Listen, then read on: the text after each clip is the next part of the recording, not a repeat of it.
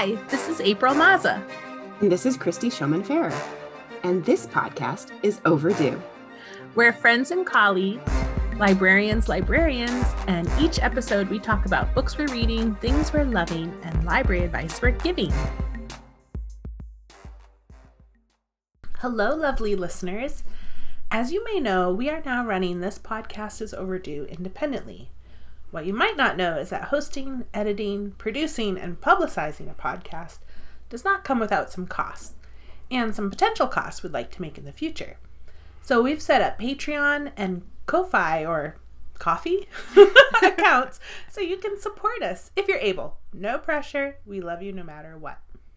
You can check out our Patreon page for different membership levels starting at just $1 a month or use Ko-Fi coffee to make a one-time $3 donation to our coffee fund. And you know we love our coffee and we couldn't make the podcast without it or you.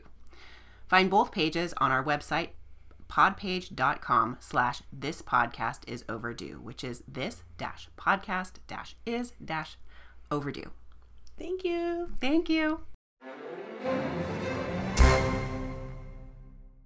Hi, Christy. hi april Hey, today's a special day. it is Yeah, it's our podcast birthday. Oh, yay and we're here in person together. Woohoo! and we had cake. We did. We did Yeah. have cake. I posted a picture of it on Instagram. Nice. It was delectable. It was So really good. yummy. Thanks for bringing birthday cake for our podcast. I'll put a plug for anybody who's in Massachusetts, especially on the North Shore. It was from Dorsey's um, Italian Bakery in Peabody, Massachusetts. yeah, very good. And a great way to start the day. Yeah. I think anyway. cake for breakfast. Um so I'm gonna start this morning with uh I think it's still morning with the book that I want to talk about. Yeah, yeah. Um, and this is uh, I I think one of the first audiobooks I've talked about on the show. I know you've talked about Oh, a few, Possibly. but yeah, I listened to Obviously by Akilah Hughes, and Did she narrate it? Yes, yeah, Oh, that's why I picked it. So I know of Akilah Hughes from when she co-hosted um, the news podcast What a Day, which you introduced me to, I love it. and it's like it was just such a saving grace, especially the past few years. Um, I love the vibe of the show, but she left the show as Yeah. co-host, and I seriously cried when I heard the news. I was like, I just love her so much, and um, that was hard for me, and I it really hasn't been the same since. So when I saw that she had a book um, about her own life and she narrated it, I needed to listen to it right away. And it's sort of like a collection of essays. So it's a memoir, but it's not like in chronological Mhm. order. It's more on different topics. And so she talks about like racism and growing up in the South, but also like friendships and just like personal issues. I didn't know she had like a bunch of health issues that she went through, um, but also her comedy career, which I really didn't know anything about. I thought of her purely as a journalist from because it was a news podcast. Um, but she's she's very funny and um, and a lot of the essays or just the way she um, sort of presents them is is really funny. Um, so yeah, I just like totally recommend it. Um, it's you know like I said like kind of a combination of things. So it's like I wouldn't say like oh you have to be a fan of her or that particular podcast to listen. If you already are, then you'll definitely want to. I think. Um, but yeah, I just learned so much more about her um, that I didn't know. Um, you know that she is a comedy writer and does, had done a lot of acting. Um, but I just like enjoyed listening to her stories, her life experiences, and um, and I think like we've talked about this before. She Akilah Hughes is a woman of color, and so of course there's some things like I'm not going to know about it all and relate to. So it's really important actually to hear about them Right. through her her eyes. Um, but then there's just stuff that's universal, um, just about growing up and starting your career or just like life stuff in general. And yeah, I just thought it was like really fun and refreshing and it was like visiting an old friend that I didn't get to hear from for a while. I bet. Yeah. No, did sh this come out after she left? What a day, Well, or was she I- working on it at the same time? I'm not sure. And I, that's one thing that I was a little bit like, oh, I wanted to know more about her path to that Yeah. particular um, part of her career. So that actually never came up in the book, like how she got that job. So she talked about more like her early career and Mm-hmm. Different jobs she got out of college. So, and I don't know why that didn't come up, but at the time she was leaving the show, um, I want to say it was like a really difficult time for everyone.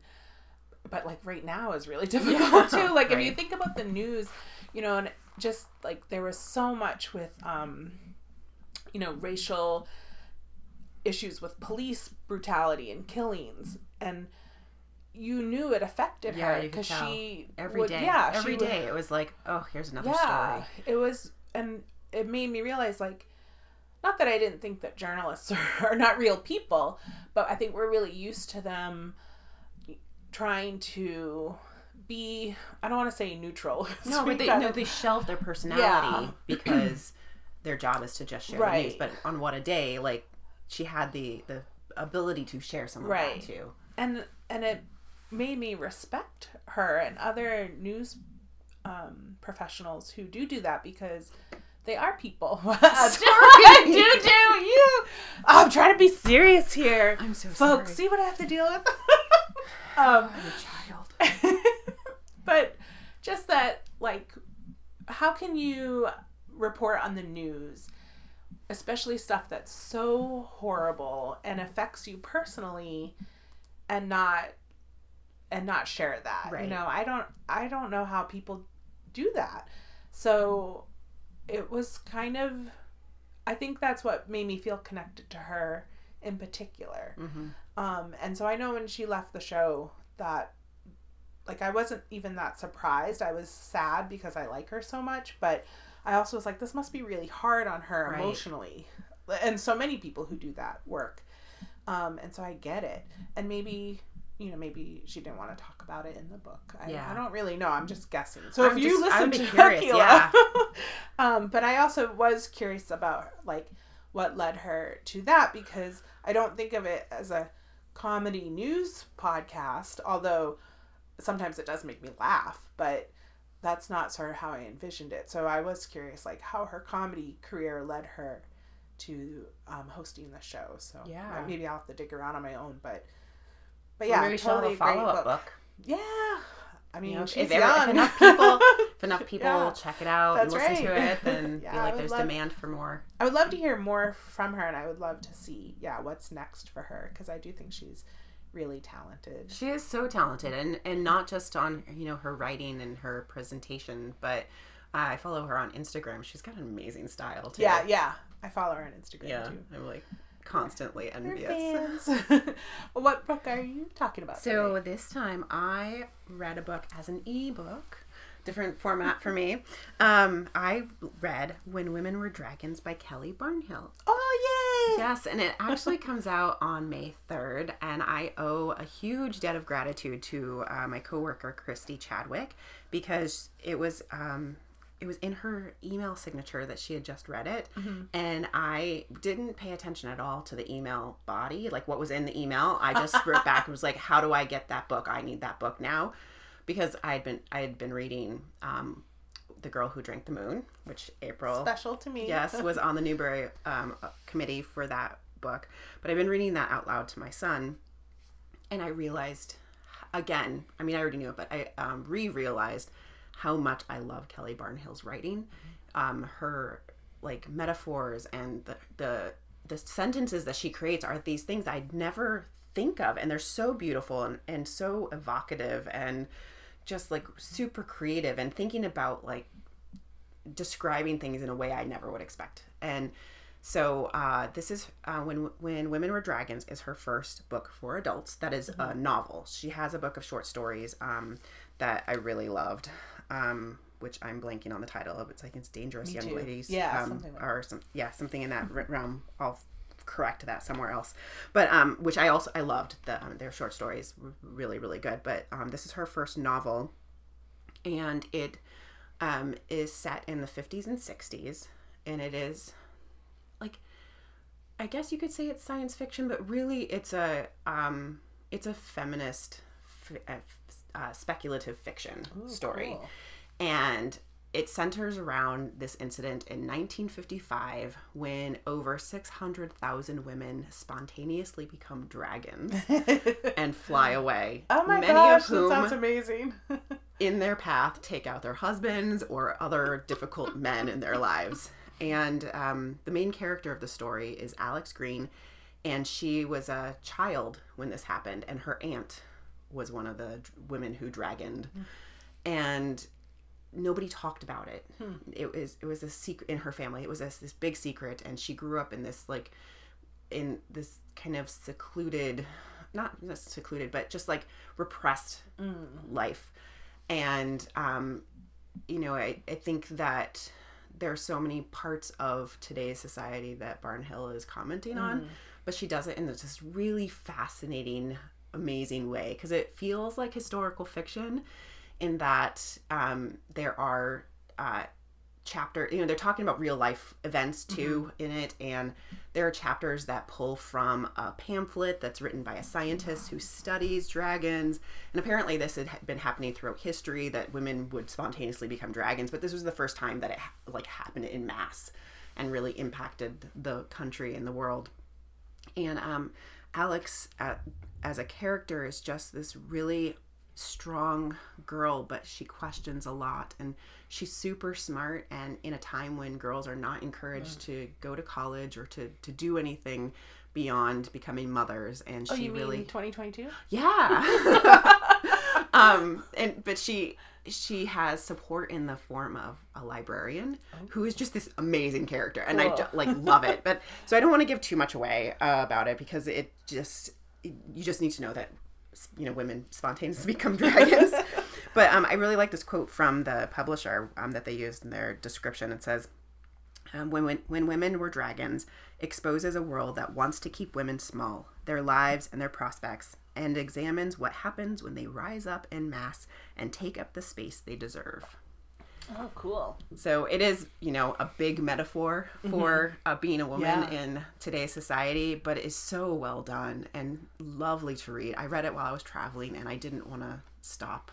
You know, I would sit in the corner and, and read on my tablet. And I Um, love the idea of like combining historical fiction with speculative fiction Yeah. because I don't think I've read many books like that. and it We- sounds there really are cool. occasionally there Yeah. i feel like there are some um, somebody on goodreads called this um, science fiction for people who think they don't like science fiction Oh, and i think that's a good Yeah. way of describing it you know it doesn't feel like science fiction traditional science fiction Mm-hmm. but women occasionally become dragons and that obviously is not happening in real life but um but the way the story is told and the characters Yeah. don't feel like you know you're out in space Yeah. or it doesn't feel Right. like you know a, a epic fantasy that Right. normally has dragons Right. in it Well, and maybe it's could be considered like a metaphor too, like It- yeah dragoning. like an allegory. Yes. Yeah, it doesn't. Yeah. And I love that too, using dragon as a verb. Like, Yes. they dragoned. They dragoned.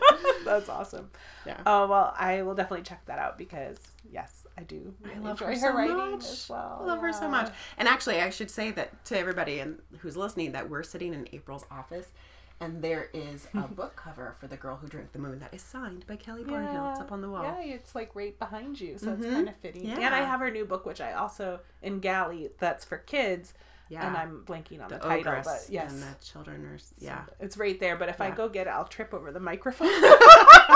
I can see it happening in the future. But anyway, awesome. Thanks for uh, Yeah. that one up. Thanks for Cool. sharing yours too. thanks.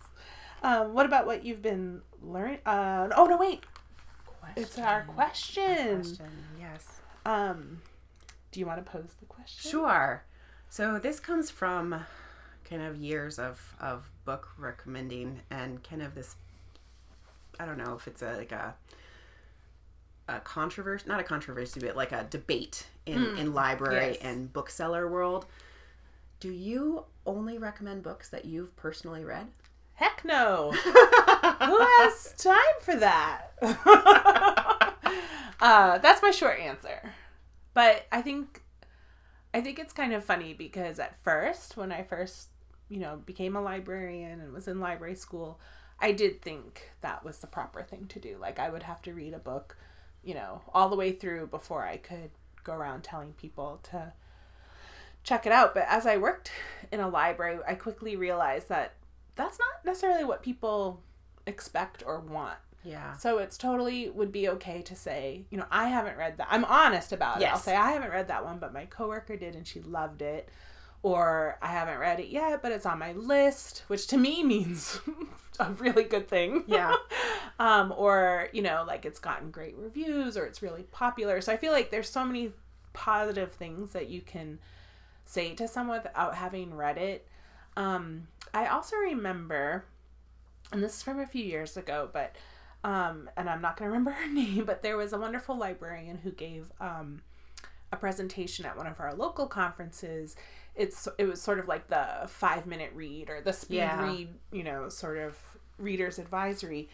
And my big takeaway from that, and I I still do it to this day, even though I'm not necessarily recommending a lot of books to people on a daily basis, is find the appeal factors, and and that really did change my mindset too. From like, um, it doesn't really matter if I didn't like a book or not, you Yeah. know, like, and I I try not to focus on that anyway. i don't. That's my caveat. I don't steer people away from books, so I would never tell someone not to read a book. Um, honestly, whether I've read it or not, like I'll just kind of, you know, if they're interested in it, I try to find the appeal factors um, for them, and then they can decide Right. whether th- they want to read it or not. But I, I definitely would not say like, ooh, I wouldn't read that one because, or I wouldn't pick that one because I heard this bad thing or that bad thing. Like I feel like if I'm gonna not recommend a book, then I should definitely have read it Yeah, all the way through. Um, but I just rarely do that in general because I kind of don't see the point of that. That's not my. I want to say that's not my job, but it's not my job. it's not necessarily my job um, as like a paying job. It's more like I think of it as that's not my role as a reader, a person, a librarian, to like steer people away from books. It's the opposite. So I kind of always want to show the positive and the appeal, even again, like if it's not something I've read or not something I would even want to read. Um, yeah. What about you? So yeah, it's similar. I definitely have recommended books I haven't read, and I, I was a little afraid of doing that at first because, or I felt like I was cheating. Yes. Because I remember in library school, I had a professor. we- We were doing book talks as a, um, as an assignment, who said, "Well, you can never book talk a book you haven't read." And I was Probably like, had the same professor. You definitely did.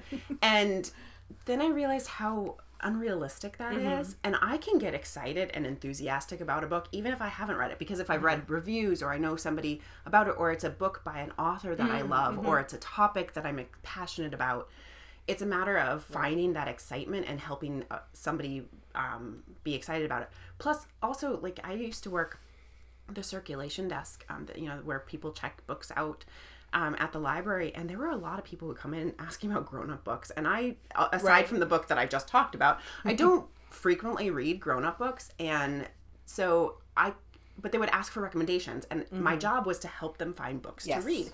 And so that meant I would end up having to recommend titles or give them a list of titles of books that I hadn't read before. But it was Right. about what, like you said, find the appeal factor. So find the thing that meets their reading needs. So if they say, you know, I'm I really am into cozy mysteries, and I'm like, well, I have a friend who loves them, and this is an author that mm. she loves, and so I could make that recommendation that way. But I would always be honest and say, you know, I haven't read it, or that's not really the genre that I tend to read. But I'm happy to help you find mm. some books that you like. And I always would ask people too to like report back to me if they wanted Yeah, to. yeah. Um, and I did find kids really like doing Yes. that. Um, they like telling me whether they liked something or not. But that would also really help me too. It does.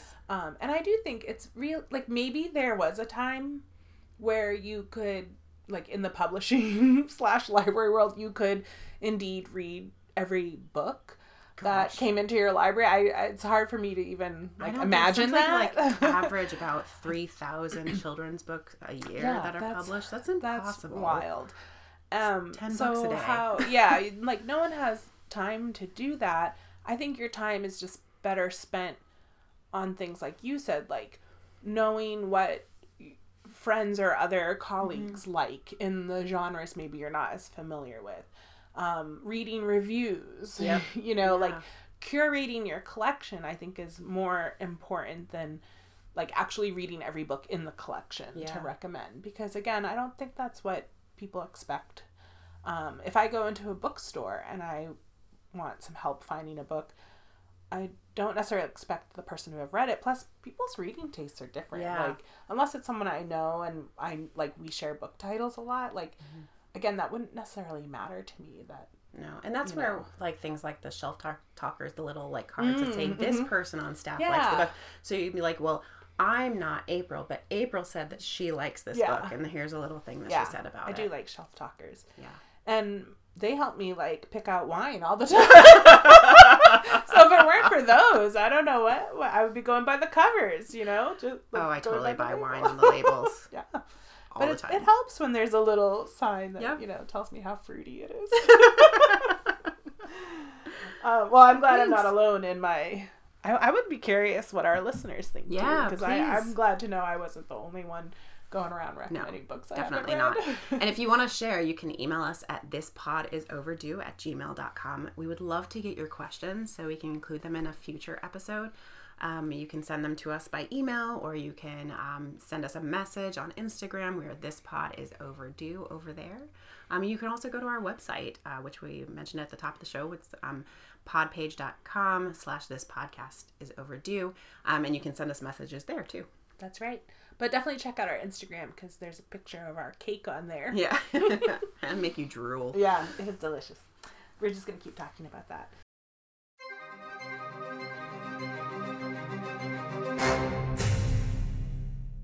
Oh, okay. So I tried to skip ahead to learning. You did. and now we're gonna do it. But what's kind of funny about it is that both of us were kind of like, "Oh, I didn't really learn anything. was so hard.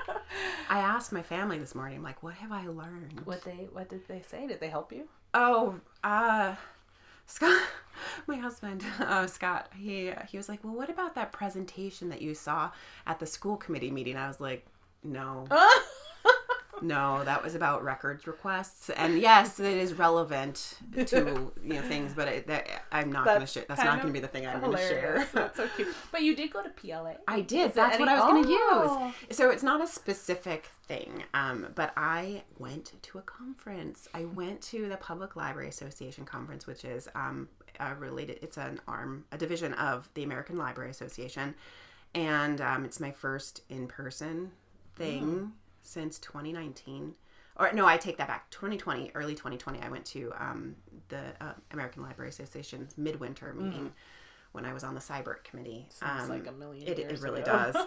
But so this was the first in person thing I went to, and I went to as many sessions as I possibly could. And um, one of the things that I love about PLA is that they have a morning session that's everybody goes to. Yes. You know, it's the for it's like at eight in the morning. So for people on the West Coast, it was really hard. It was great for me because I'd been up for hours. I'm like, you know, I've had coffee. I'm ready to sit down and uh, then get to sit and watch these amazing, listen to these amazing presenters talk. And so, um, the one of the ones that really stood out and why I was super super excited um, was the person who opened PLA, um, and that was Luvvie Ajayi Jones. Oh yes. and so that's the book that I have with me. before. Yes, Oh, you're like me. You're cheating. I'm not cheating. You have two books. Oh, I could. I am cheating.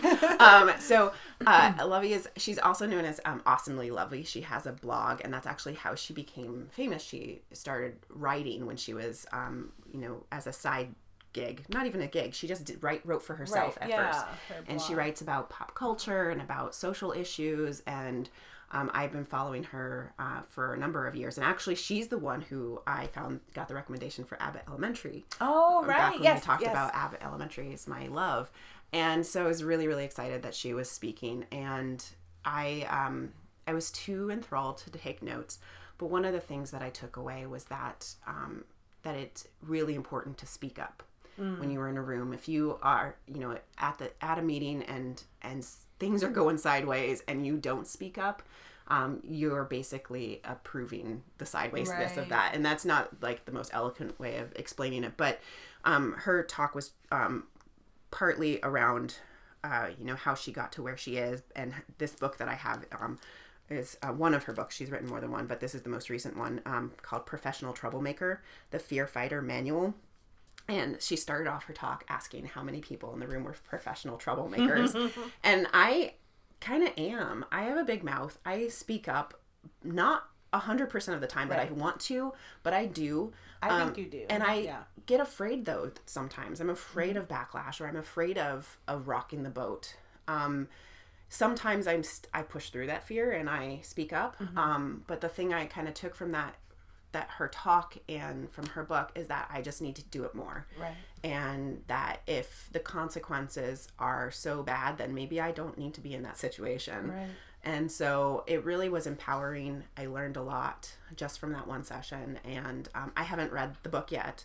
Um, I just came for me from the library, and I'm really excited about reading it um, because, you know, there are times when things are really tough, like you know, like in the world today. And I, I'm running for town office in town right now, and it's gonna be something where I have to speak up if I get the position. And so, yeah, that's what I learned. And uh, and as I said, like I think you you do do that, and we've both been called social justice warriors. Oh yeah, as, a- if it's a right, uh, as it's insult. a bad thing. yeah. Um, but also, you know, both of us I think have been in situations where we want to say something.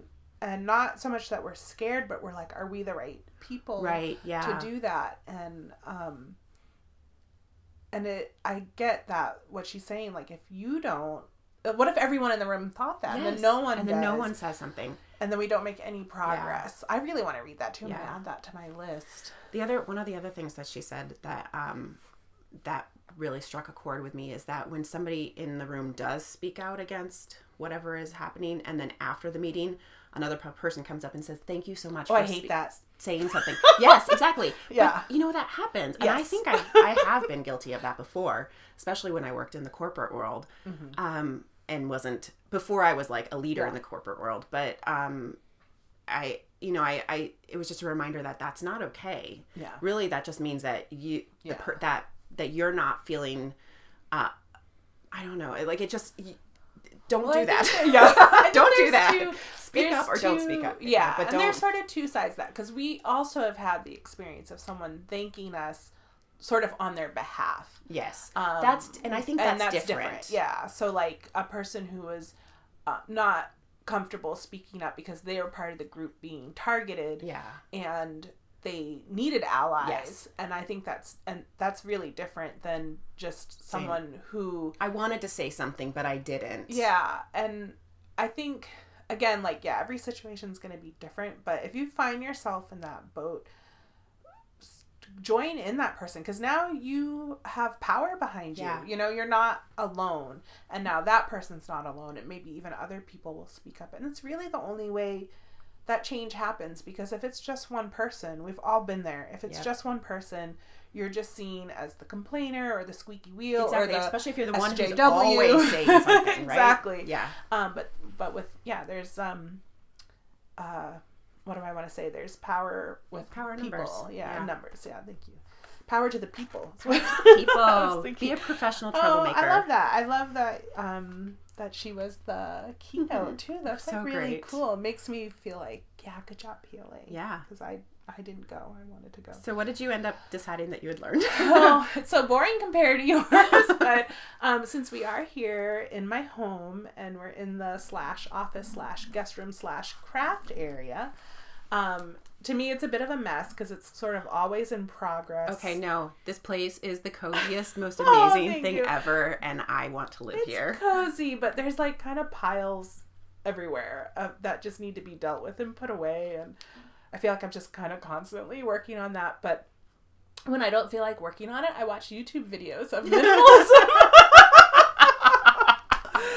um. so yeah, so I I had like a few minimalism tips, and what's kind of funny though, it, I don't even know if it's funny anymore. It might be more like making me angry, but um, and maybe it's just the algorithm. But like you start watching these videos, and it's like all busy moms doing minimalism, and it's sort of like not that I have anything against busy moms, but I'm like, how come there are no like Dads, no yeah dads or just like single people guys, without yeah. kids. Like we need minimalism too. It's like shouldn't just be on moms to uh, do this work. So i find that intriguing. But again it could be it could be you watch one and then now you get all of that. Yeah. Um, but the thing is, I mean, they do they have some great ideas, and um, I'll put links in our show notes um, for some of the channels I've Yeah. I, watched. I, I need it. It, well, and just like part of Death it is piles. the yes, I'm a piler. Um, it's like a also a compassionate thing because you, again you feel like you're not alone. Like this is a thing. Mm-hmm. Um, you know, part of it is just our culture. Like there's just so much stuff, and oh yeah. even though like remember like when email we first had email and you thought like oh I'm never gonna have mail again and um, I'll never have all this paper and it's still like every day there's mail every day there's Well, and I- paper This is not just a theory, but one of the reasons I'm sure busy moms are like embracing minimalism is the amount of paper that comes home Yeah. from school. oh yeah I mean, I open Good my eight year old's bag and it's just like piles Oh of paper gosh. every single day. And so I just instituted this process where it's new as of yesterday. But I bought like an inbox Mm-hmm. and I put it on our sideboard. And now papers that we want to keep go there. That keep or get fold uh, or get Oh, filed okay. are going to Yep. go there, and everything else is going into recycling right, right away. away good yeah that's a good idea well that was one of my one of the takeaways was like have the recycle area like right when you come in so our our apartment's like a little different because we have like you come in through the first floor but then you walk up the stairs. Same we're on the second floor so i have to figure out like where can i put a receptacle right there so that like because so many times I open up the mailbox and everything in it will go right into recycle, but I got to bring it up the stairs. We have a bin. It's like a little trash Mhm. can because we have the same thing. Yeah. You open the door and it's a landing area, and then stairs go up. And so we have this table where our mail comes into Mm-hmm. the house, and we have a table for the to catch it, and then there's like a bin right there, and I put Yeah. recycling there. The only That's problem is that our dog now tries to eat the mail that comes in, and sometimes he knocks good Well, mail into the recycling Oh, bin. I was gonna say if he could just eat the bad mail, That'd and then you wouldn't have to deal with it at all. That'd be awesome.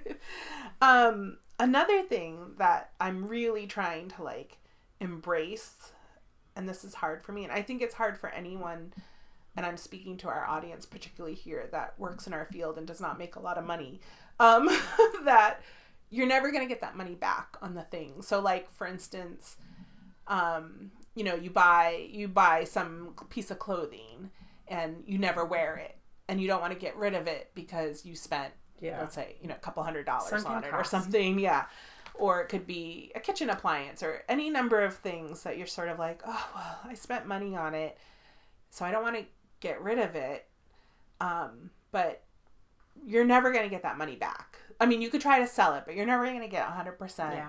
it's not going to by keeping it in your closet or in your kitchen money is not magically going to appear back into your bank account and like yeah one of the um, channels I watched, like the way she just put that, like it's not coming back to your bank account, and I was like, oh my gosh, like a little light bulb went off, um, and so if it it's just causing you like distress, Mhm. um, if it's taking up space or collecting dust, whatever. And with clothes, I love this. I I saw this one just the other day. Um, imagine going into your closet and closing your eyes and pulling something out and wearing it and leaving the house. And like, if you wouldn't be willing to do that, get rid of that piece of clothing. And I was like, oh my is- gosh, that'll be like so much in my closet. But it makes sense, right? Yeah. And I do get like some, because there are some things like, well, I wouldn't wear this out of the house, but I need it for when I clean with bleach because I'm getting bleach all over all my clothing. Um, so I have a special shirt and a special pair of pants. Um, but yeah, with the exception of like stuff Yeah, like yeah, that, you know, yeah. like, but yeah, for the most part, there are things that just, yeah, out of date or don't fit. Oh, and that's the other thing, like, that where I think the compassion comes in. And maybe that's another reason why a lot of times they are moms, because it's sort of like, you know, mom's mother. Yeah. and they have compassion about issues like, you know, if this doesn't fit anymore, um, for whatever, re- you know, it could be too small, too big, doesn't matter. It doesn't fit and it doesn't make you feel good. Um, and that like thinking, oh, but I might fit into it another time, that just causes you stress. It does, and it puts so much pressure on you too. So then every time you see it in the closet, Yep. you feel bad about Yeah. yourself. And as one of the um, women pointed out, it's not a motivator. Like that having you have other motivations if you're trying to like change your body. There are different motivations, but having a particular size in your closet that doesn't work. No. so it's not it doesn't Yeah. help you even with that if that's what you think. So I was like, "Oh, that's refreshing. Like I can um kind of let go of that." And then the other thing I wanted to mention was just like sentimental stuff. Um I have to say I'm not that sentimental, so I feel like I do pretty good with that. Like I don't hang on to a lot of things just because like someone gave it to me Yeah. or um you know it's like if it's a card and it just has the person's name in it Yeah. no. that's not something i'm going to save but if it's a heartfelt letter that would be different but the takeaway i have um is more it's more about the story and the memory Mhm. as opposed to the thing so i do think it's so even because he's nearby i'm going to whisper this. my husband brian is kind of sentimental and he has some like family items but they're not useful Yeah. um they're not delightful they're not really that they don't functional joy. yeah um but they do mean something to him you know they're family items um you know so the goal around that is to like let's think about the story. Is there a way to record the story or the memory or honor the person? Because that part's not going to go away. So Right. like you don't have the item anymore but that doesn't mean you don't have the memory or that feeling of that person. Um, and i actually have so only things i do have that like are kind of antique furniture from my mom's mom but they're in our attic and they've Mhm. never been a part of our house because they never really fit in and it really had me thinking about that like i've been saving them because they're the only things i have from her side of the family Yeah. but they're not really like they weren't cherished when I was growing up. They're just, like they're just that tie. they're just things. Yeah. And they're not about um yeah, even like particular person or anything. It's just so that was really big for me like cuz again, I'm not usually sentimental, but it made me think about the few things that we do keep that really Yeah. aren't serving us. That's good. I was just thinking that like you could take photos of them and put them into a, a photo album or something, Mm-hmm. Yeah. and then have those stories. My challenge is less the sentimental stuff because I'm the same. Like there are certain things I want to keep, but for the most part, I'm like get rid of things easily. But the are the things that I know other people could find useful, Mm-hmm. and I want to get them into the hands of other people. Yes. And so I use the like our towns buy nothing page on Facebook a lot, but it's time. It's really a lot Sure, of yeah. time and effort. And actually, while I've been here, I have gotten texts because I took pictures of all these books yesterday and posted them in a book exchange group, and people were coming to pick them up. But I had to like put them in, find Right. a plastic bag to put them in, and put their name on it, and put them outside at the right time for the right person. And and I don't always have the energy to do that. But I want to, and so when I don't have the energy to do that, I just keep all the stuff. Yeah, no, it's true. Um, that bin behind, well, two bins behind you that I covered with a cloth. That's my other secret. It looks like a piece of furniture. Um, are things to try to sell, Oh yeah, but that takes a lot of time It too. does. And yeah, I love buy nothing. I've given away so many things, but you're right. It it does take time as opposed to like just dropping it all off at a yeah, donation exactly. place. Right. Like that would definitely be the easiest. Well, the easiest is throwing it away, and that's another thing. Like we really don't want to do that. Yeah, like we really want to try hard to either donate it, have it go to someone specifically who wants it, needs it, sell it, like all those things because we don't want to obviously fill up the landfill. But every once in a while, there are just things like I've been going through these old photos and digitizing them, and you can't recycle them. Yeah. You can't recycle the paper. No one wants them. you know, like I don't even know who some of these people are. That's why I'm getting rid of them. Sometimes that's like the last ditch effort. But one of the best pieces of advice my therapist ever gave me was because my mom always wanted to give us stuff from her apartment Mm-hmm. that you know be like a broken clock i mean just stuff like we did not want she didn't want but she had a problem with getting getting rid of things and my therapist was like is there trash nearby like walk up take it walk out the door and put it in the trash and you know again like a lot of times i would just bring it to be donated Yeah. but there were times like the broken clock that it was like all right i'm just gonna put it in the trash because it it's too sometimes you just don't have the energy Right. um, to kind of deal with all the things. Yeah. Um, but yeah, so just trying to learn more. It's not even so much like tips, they're more about thinking differently about things. So, like, yeah, the money's already gone. Um, you know, the like keeping clothes that don't fit you doesn't motivate you, and sentimental things Now I want are to go just home things. and just empty out my closet. and then you'll have nothing to wear. That's the other That's problem okay. with that. I'll just Yeah. wear this shirt every I day. like that shirt. Love this shirt.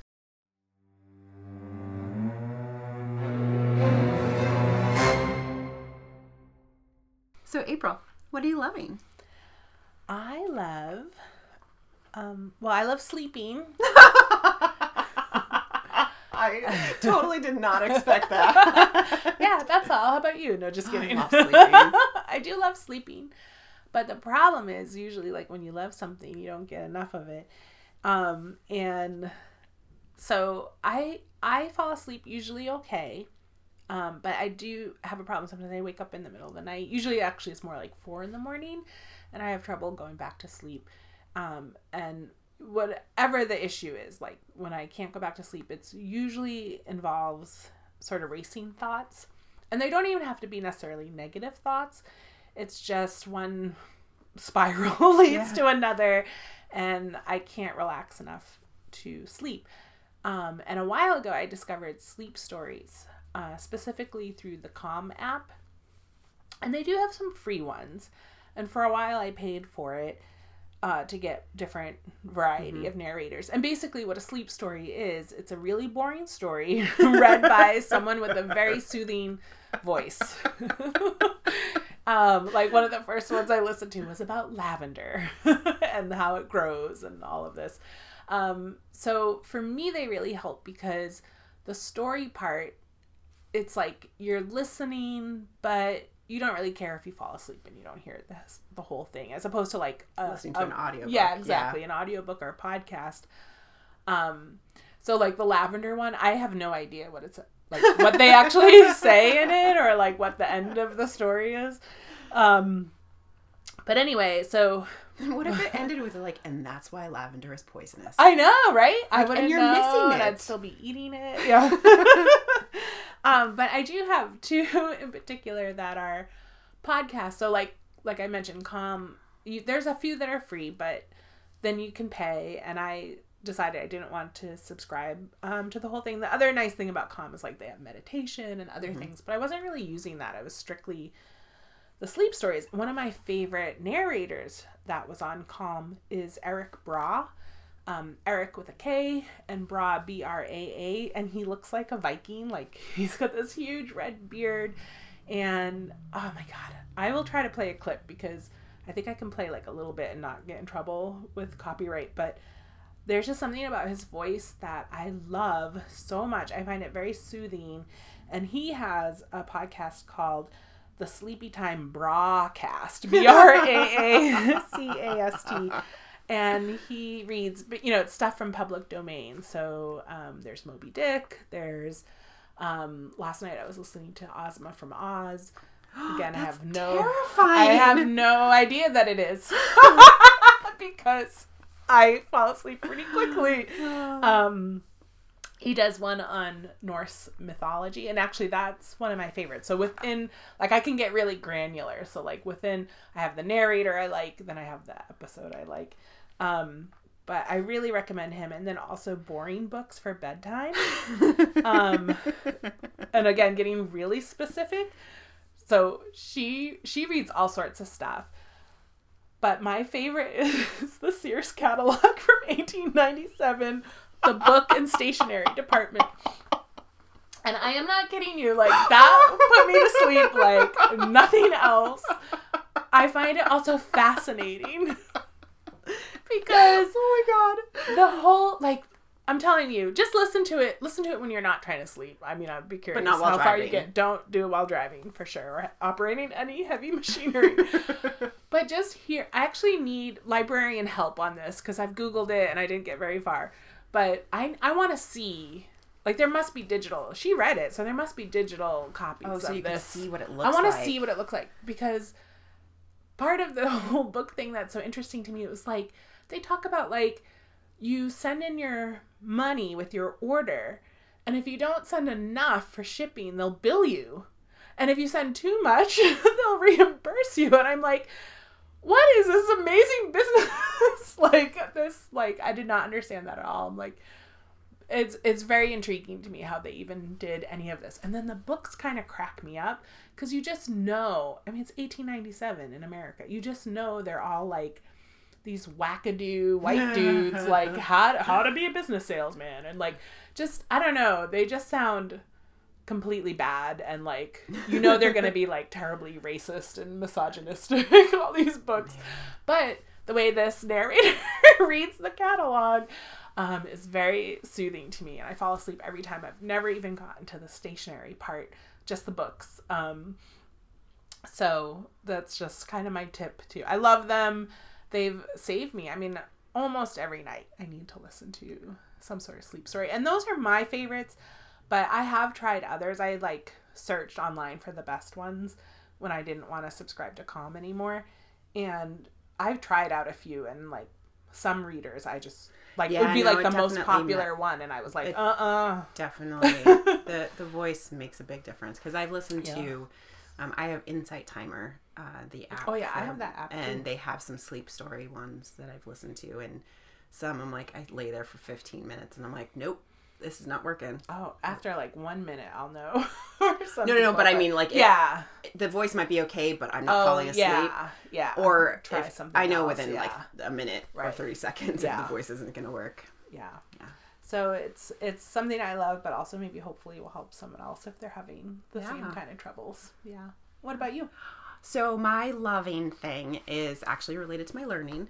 Um, when I went to PLA, um, I got to facilitate a workshop in person. That's right. And That's then awesome. just last week, I did another one in person, and I love, I love teaching and facilitating yeah. in groups and facilitating learning. So, the workshop that I did uh, at PLA was a pre-conference, and it was about reimagining summer library programs with an um, an equity lens, mm-hmm.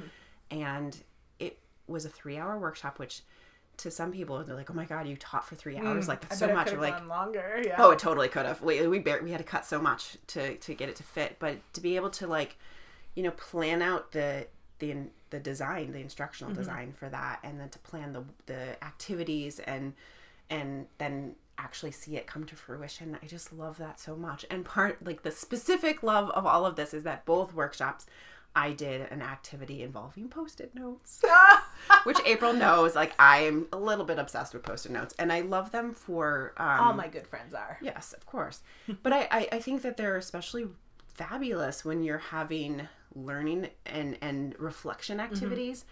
And so, you know, having people write some ideas on, uh, you know, a different idea per post-it note, putting them, the act of getting up and walking to mm-hmm. a wall and putting it up somewhere being able to move them around and categorize or doing it, it really like kind of changes the experience and makes it more salient mm-hmm. and it just i just have not been able to replicate that right correctly mm-hmm. virtually you know that yeah. we've done it we, we've used all these different types of tools like Jamboard and Padlet, and I've uh, this new one that I, I like to call Jamboard on steroids, Miro, uh, which is really interesting and great if you can't be in the same space. But there's nothing quite like being in mm-hmm. person and having post-it notes and then be able to see this whole thing in um, in you know a big picture and so for both of those workshops i then gathered all the post-it notes and i um, transcribed them mm-hmm. and put them into a, a, summary document for the, the learners and and that's part of the experience too and i just mm-hmm. I, I just love all of it and the feedback the conversations the the giant post-it notes like the big easel and the, the smelly markers and all of it and um, it kind of like put a boost of energy yeah. back into my my work i was really hoping that for you because i recently after i left mls i had a, a gig freelance yeah. um, facilitation that actually christy directed me to so thanks friend you're welcome um, and i was nervous about it because it was in person and I hadn't taught in person for a long time, and it wasn't even. I wasn't nervous about COVID because we were all going to be wearing masks. I was just nervous about doing it in person yeah. after what seemed like so long. And then after it, and I got such wonderful feedback. Um, little pat my back, but like yeah. people, you know, it went well for all of us. I was so happy. They were happy. And as I was walking to my car, I felt high. Like I felt that euphoria that I had missed for so long. And just like both of us, I knew that you were in a sort of a similar spot career wise. I mean, I think anyone who Yeah. does that kind of work and had been stunted. Um, so I, when you were going to PLA, I just was so happy for you, not just for the whole experience, but specifically the in person learning, workshop, Yeah. facilitation, whatever you want to call it, because it did so much for me mentally. Like it really brought me back to life. Yeah. You know, and doing something that that I do love and I feel like I'm good at and also plug I am freelancing. um but yeah, it's I think I'm just so happy to hear you say that It was great. you know, I think again, so many people need it, but I know you in particular, you needed that, and I bet a lot of my other former Yeah. coworkers do too. So And I had a bonus too is that the workshop last week I got to do with our friend Lindsay, and um, we had an hour drive each way, so we got to catch up there, and then you know did our, Oh, our two hour workshop. too. carpooling with a Yep. Yeah. Yeah. Nice. So it like it all that was my love. It really kind of invigorated me. I love that, and I think that's a really nice note to leave on on our special podcast day. Pod birthday. yeah, thanks, Christy, and thank you all for listening. Yes, thank you so much. Please um, review and rate our podcast. Please subscribe if you aren't already subscribed, and then share with a friend. Uh, you know, because we are independent, uh, we rely on all of you to help share the love of this. And if you have enjoyed this podcast or you enjoy listening to us talk, please share it with your friends. That's right. And if you do get a chance to support us, that would be great, um, especially to help keep us ad free. And because I hate ads, and um, yeah. but again, no pressure. We so just on want to put that Patreon out there. and Ko-fi, aka Coffee. Coffee. We're not quite it's sure. K-O dash F-I, but the idea is like you can buy your friend a coffee or Yeah. whatever your We creator. love coffee. We love coffee. So, um, but yeah, keep listening either way because we love you and thanks so much. Happy reading. Happy reading. Bye. Thanks for listening to This Podcast is Overdue with Christy and April. Bye, everyone. Happy reading. Our podcast music was provided by thepodcasthost.com and Alitu, the podcast maker. Find your own free podcast music over at thepodcasthost.com slash free music.